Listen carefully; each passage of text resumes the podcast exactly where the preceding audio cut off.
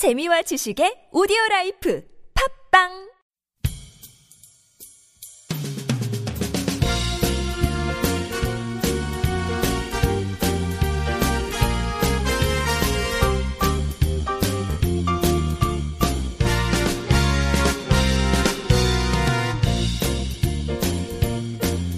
안녕하세요. 이동훈 기자입니다. 안녕하세요. 문경환 기자입니다.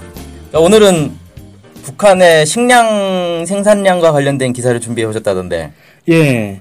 아무래도 북한 하면은 사람들이 관심이 많은 부, 분이 바로 식량 부분 아니겠습니까? 예, 그렇죠. 네. 특히 이제 재작년과 작년에 가뭄이 좀 심해가지고 북한의 식량 생산량이 떨어졌을 거다. 이런 이제 전망들이 많이 있었, 있었거든요. 그래서 예. 올해 식량이 많이 부족하다. 이런 뭐 보도도 있었고 그랬는데 지난 5월 27일 날 식량 농업기구가 어, 북한의 쌀 수확량 예상치를 어, 원래 전망을 150만 톤이라고 했었는데 30만 톤 늘어난 180만 톤으로 추정을 했습니다. 그래서 어, 사람들의 관심을 많이 받았죠. 그게 150만 톤에서 180만 톤으로 추정량을 이제 바꾼 건데. 네네. 그게 어느 정도 양, 북한 입장에서는 어느 정도 양이라고 봐야 되는 거죠?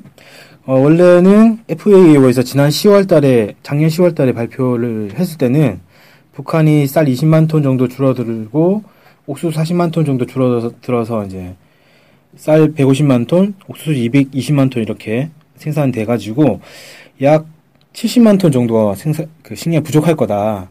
이렇게 얘기를 했어요. 아, 그러니까 북한이 원래 이제 예년에는 쌀을 한 170만 톤 정도 생산을 했는데 작년에는 가뭄이 심해서 20만 톤 줄어들어서 한 150만 톤만 생산할 거다 이렇게 추정을 했다는 거죠. 네, 네. 그러다가 이번에는 30만 톤 늘어나게 추정을 해서 180만 톤이다. 그러니까 그러면 이제 재작년보다 작년이 더 늘어난 거네요. 네, 그렇죠. 음, 가뭄 이 있었는데도 가뭄이 있었는데. 늘어난 거죠. 어, 늘어났다. 예. 그래서 약 70, 그, 아, 말씀, 계속 말씀드리면 70만 톤 정도 올해 식량이 부족할 거다 이렇게 얘기를 했었는데, 쌀 수입하는 것도 있을 거 아닙니까, 북한이? 예. 이걸 약 30만 톤 정도로 가정을 해도 한 40만 톤 정도 식량이 부족할 거다 이렇게 전망을 했었는데, 쌀이 30만 톤 정도 늘어난 거죠. 예. 에 비해서 늘어났고, 옥수수도 지난해와 비슷한 수준이 될 거다. 음. 그래서 약 30만 톤 정도 예상치보다 늘어서 250만 톤 정도. 네. 그래서 합치면은 40만 톤 정도 부족할 거라고 했는데 오히려 10만 20만 톤 정도 남게 되는 이런 상황이 음. 된 거죠. 그러니까 지금 식량을 30만 톤 수입한다고 가정하고 네. 가정했을 때 20만 톤 정도 남는다라는 거니까 그러면 이제 식량을 10만 톤만 수입해도 되는 상황. 그렇죠. 뭐 이렇게 볼 수 있겠네요. 네, 네. 물론 그렇다고 딱 맞춰가지고 10만 톤만 수입하진 않겠지만. 네. FAO 뭐 이 어쨌든 추정치니까 이게 정확한 수치라 수치다 이렇게 얘기하기 좀 어려울 수 있겠지만 어쨌든 그 북한의 식량 사정이나 이런 것들 추이라든지 뭐 또 대북 정책이라든지 이런 것들을 할볼 때 상당히 참고가 되는 자료이기 때문에 아무래도 주목할 수밖에 없을 것 같다. 네. 여기가 뭐. 사실상 가장 정확하다라고 볼 수 있죠. 네. 우리는 사실 북한에서 식량을 얼마나 생산하는지 전혀 알 방법이 없잖아요. 네. 직접 가보지를 않으니까. 근데 FAO는 여기는 상시적으로 북한 들어가서 농장들 상황 파악하고 이러기 때문에 가장 객관적이고 어, 확실하다 뭐 이렇게 네. 볼수 있죠. 그래서 이렇게 되다 보니까 그 몇몇 대북 전문가들이 아, 이 북한이 이제 식량 생산량을 얼추 다 확보한 거 아니냐, 확보한 거 아니냐 이렇게 전망을 하는 분들이 좀 계십니다. 어, 필요량을 네. 거의 확보했다. 네. 음, 정창현 전 국민대 겸임 교수 이분이 이제 북한 전문가로 많이 알려- 알려주셨죠. 이분이 5월 30일 날 페이스북 글에서 어, 지난해 통일부가 FAO 통계를 바탕으로 해서 약 40만 7천 톤 정도 식량이 부족할 거다 이렇게 예상을 했는데 이번에 FAO가 쌀과 옥수수 식- 생산량을 조정하면서 식량 생산량이 식량 수요량을 넘어선 거 아니냐 이렇게 어, 페이스북에 글을 남기기도 했고요. 농업농민정책연구소 여름이라는 곳이 있는데 여기 장경호 소장님이 계십니다.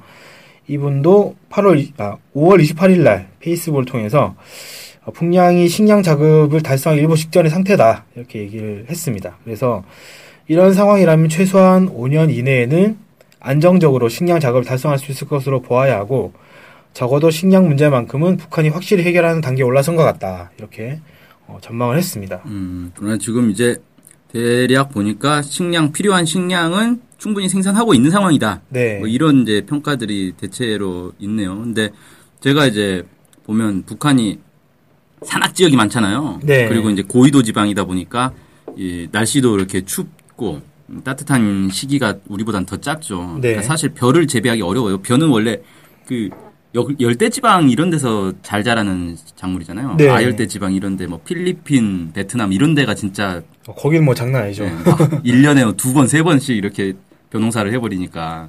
근데 사실 고위도 지방은 벼농사에는 적합하지 않고 오히려 이런 데 이제 옥수수나 감자 이런 게 더 적합한 거잖아요. 네. 실제로 보면은 북한도 쌀보다는 옥수수 생산량이 훨씬 많단 말이에요. 네. 그래서 그렇습니다. 이제 쌀과 옥수수를 합치면 식량이 이제 충분하다. 필요한 식량을 충분히 확보했다라고 얘기할 수 있는데 쌀만 놓고 보면 사실 쌀은 그 비율이 매우 낮단 말이에요. 그러니까 북한 입장에서는 옥수수를 많이 생산해서 옥수수를 수출하고 그 수출한 양으로 쌀을 수입해서 쌀을 이제 보충을 해야 되는 이제 상황은 있는 거고 물론 아니 꼭 쌀밥 먹어야 돼 그냥 옥수수 먹어도 되잖아 이렇게 생각할 수도 있어요. 네, 아니 실, 뭐 실제로 북한에서는 옥수수 낫 알을 가지고 쌀 만들어서 옥수수 쌀이란 것도 만들어서 먹고 있죠. 네. 그리고 전 세계적으로 놓고 보면 사람들이 쌀을 주식으로 하는 민족은 사실 전체에 비하면은 많지는 않단 말이에요.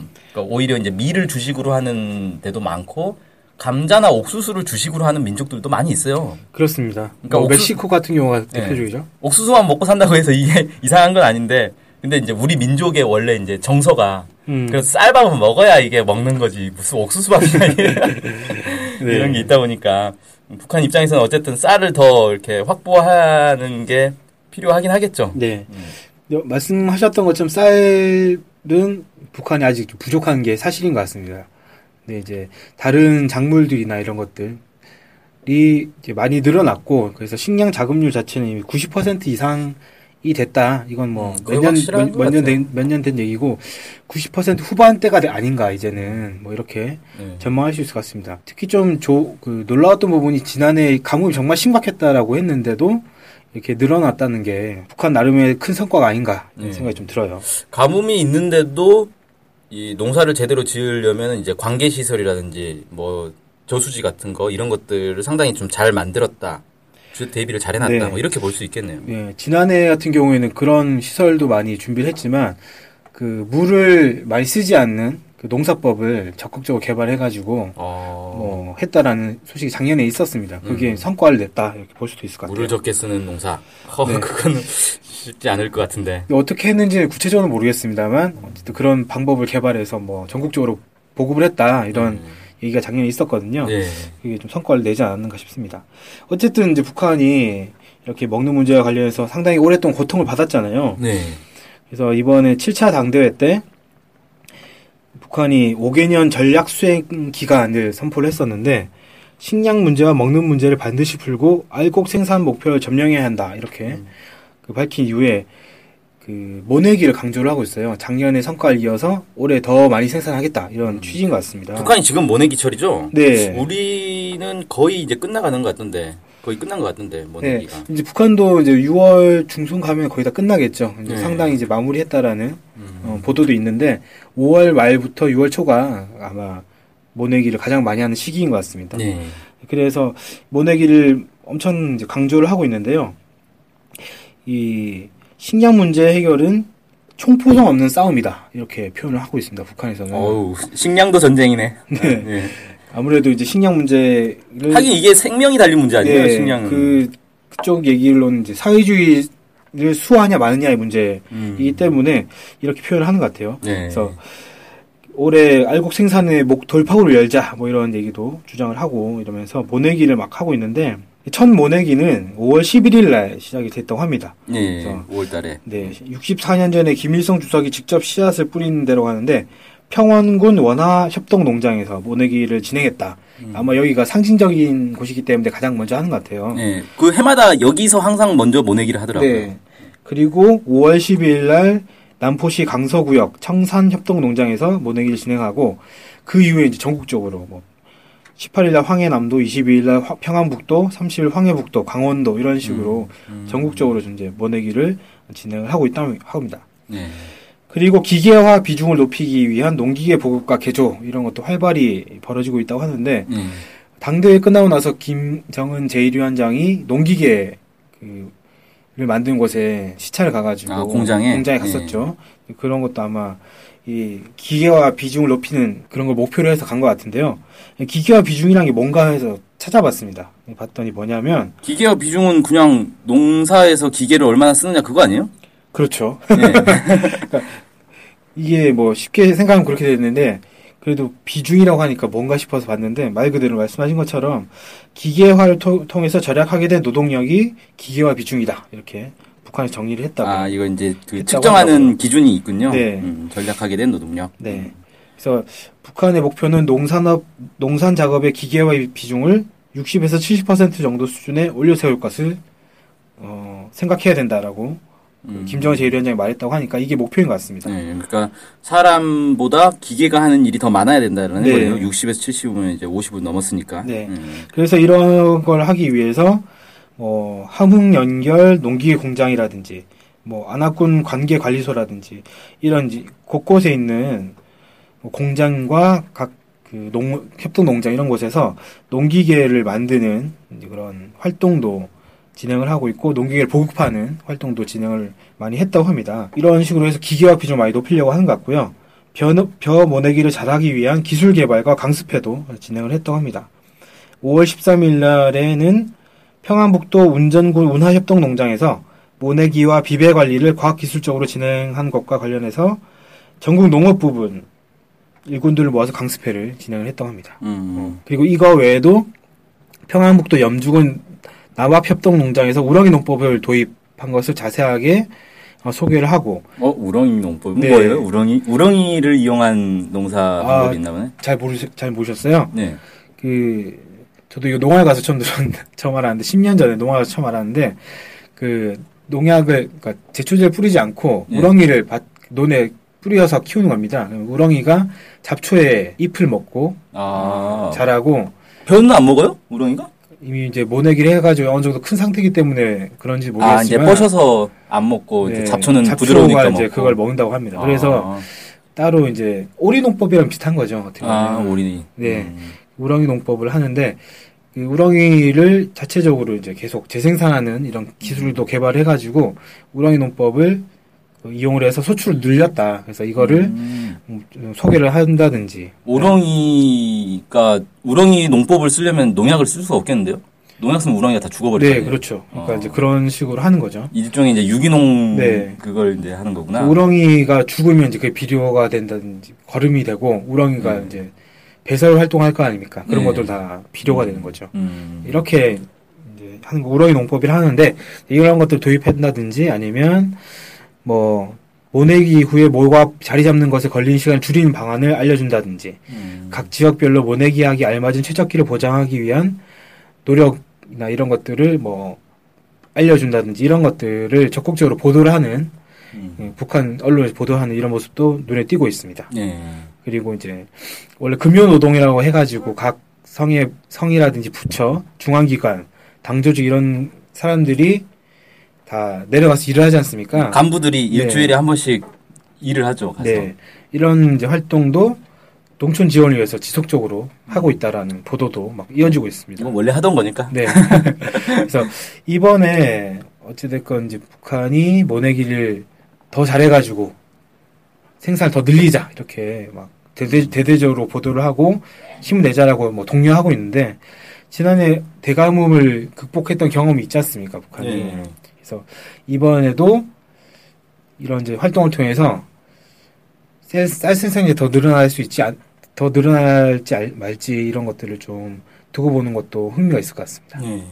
저는, 저는 이제 보니까 북한의 기계화 비중이 좀 관심이 가는데 네. 북한 이제 농촌을 보면은 뭐 트랙터로 농사 짓는 것도 있는데 여전히 이제 뭐 소로 쟁기를 끌고 이런 모습들도 많이 나온단 말이에요. 그러니까 물론 이제 한국에서도 보면 아직까지도 그런 이제 트랙터나 기계를 이용하지 않고 사람이 그냥 일일이 손으로 농사 짓는 경우들도 있긴 있는데 요즘 상당히 많은 부분이 이제 기계화가 됐단 말이죠. 그렇죠. 기계로 트랙터로 농 갈고 뭐 수확하고 다 이런데 북한은 아직까지는 이게 비중은 상당히 낮은 것 같아요 남쪽에 네. 비해서는 그래서 이 부분 사실 이건 논란은 좀 있어요 그러니까 남쪽에서는 기계화를 쓰는 것 자체가 농촌에 상당한 부담이 되거든요 아, 뭐 그러니까 비용이나 이런 네, 것들 비용 부담이 상당히 돼요. 이게 다 이제 임대를 해가지고 쓰거나 사용료를 내거나 아니면 이제 자기가 대출을 받아가지고 기계를 사가지고 쓰거나 뭐 이런 건데 그러다 보니까 이제 수입은 줄어드는데 안 쓸 수가 없어요. 왜냐하면 사람이 없으니까 농촌에 사람이 없으니까 뭐 이제 이런 문제가 있어서 이런 이제 논란들은 있긴 있는데 어쨌든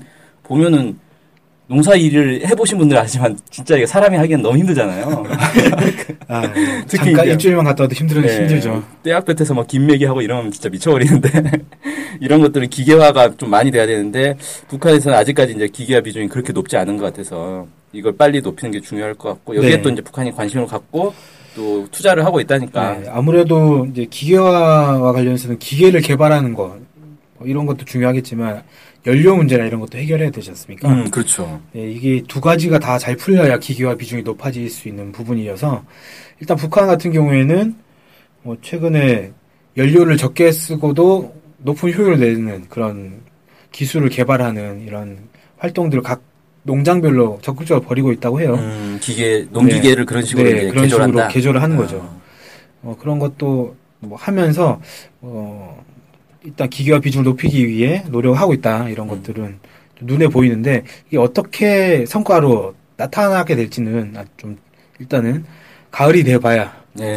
알 수 있을 것 같습니다. 아, 가을이 돼도 잘 모를 아, 거예요 잘, 잘 알기 어렵긴 한데 어, 추정치는 나올 테니까 네, 네. 뭐 대충은 나오지 않을까 싶네요. 음, 그래요 아무튼 북한은 이제 식량 생산이 늘어나고 있다 네. 좋은 소식이죠 네, 음, 이런 좋은 소식이 앞으로도 계속 들렸으면 좋겠습니다 네 오늘 방송 감사합니다 감사합니다.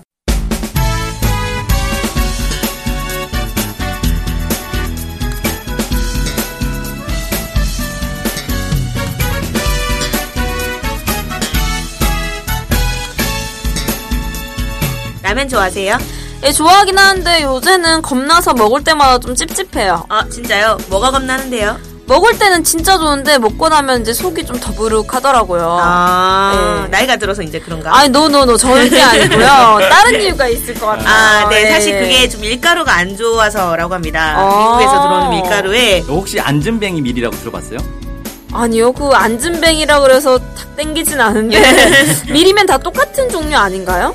밀에도 종류가 많습니다. 원래 한반도에 기원전 200년부터 있던 밀 종자가 안진뱅이 밀인데요. 아 토종밀. 네. 이게 일제 강점기 때 일본으로 갔다가 다시 미국으로 건너가 개량된 게 지금 아. 우리가 먹는 미국산 밀이에요. 우와. 그러면 이거는 거의 그거네요. 할아버지 밀? 원조 밀을. 네. 근데 이제 그럼 미국산 밀이 원래 우리 거였던 거예요? 어, 정확히 말하면 우리 밀을 개량한 거죠. 아. 근데 원래 우리 밀 을 아직도 키우는 분들이 있습니다. 네, 한국 사람이면 이 한국 밀, 토종 밀이 더 몸에 잘 받을 것 같은데요. 그렇죠. 이 안진뱅이 밀로 만든 라면이 있는데 저도 먹어보니 속이 불편하지 않더라고요. 근데 왠지 좀 맛이 없을 것 같아요. 저도 그런 선입견이 있었는데 맛은 일반 시중 라면에 비해 전혀 밀리지 않습니다. 그 어느 정도 급인가요? 요즘 유행하는 진짬뽕 급인가요? 아 짬뽕 라면은 아니고 그냥 일반 라면인데 뭐 신라면과는 뭐 대등하다. 아, 그 그건 정도면 괜찮네요. 괜찮죠. 그러면 네. 좀 가격이 비쌀 것 같아요. 한 박스에 20개가 들었는데 32,000원입니다. 어, 개당 1,600원, 1,600원 꼴인 것 같은데요. 아무래도 우리 밀 라면이니까 건강을 생각해서 좀 비싼 라면 먹는다고 생각하시면 될 것 같고 사실상 풀무원에, 풀무원에서 나오는 안튀김면 음. 네, 그 가격이랑 비슷한 것 네, 같아요. 네, 네. 그러면 근데 이제 이거 이름은 뭘까요? 네, 토종밀 안진뱅이밀 라면입니다. 주문은 NK투데이로 해주시면 됩니다. 전화번호는 070-4234-0501 휴대폰은 010-7561-0615 네, 이메일은 nketoday21 골뱅이 gmail.com입니다. 입금 계좌는 농협 302-1037-8710-41 예금주 김영경 김연경이 누구신가요? 저희 사무국장입니다. NK투데이가 추천하는 토종밀 안진뱅이밀 라면 바로 주문해보세요. 저도 주문하러 갑니다. 고고씨!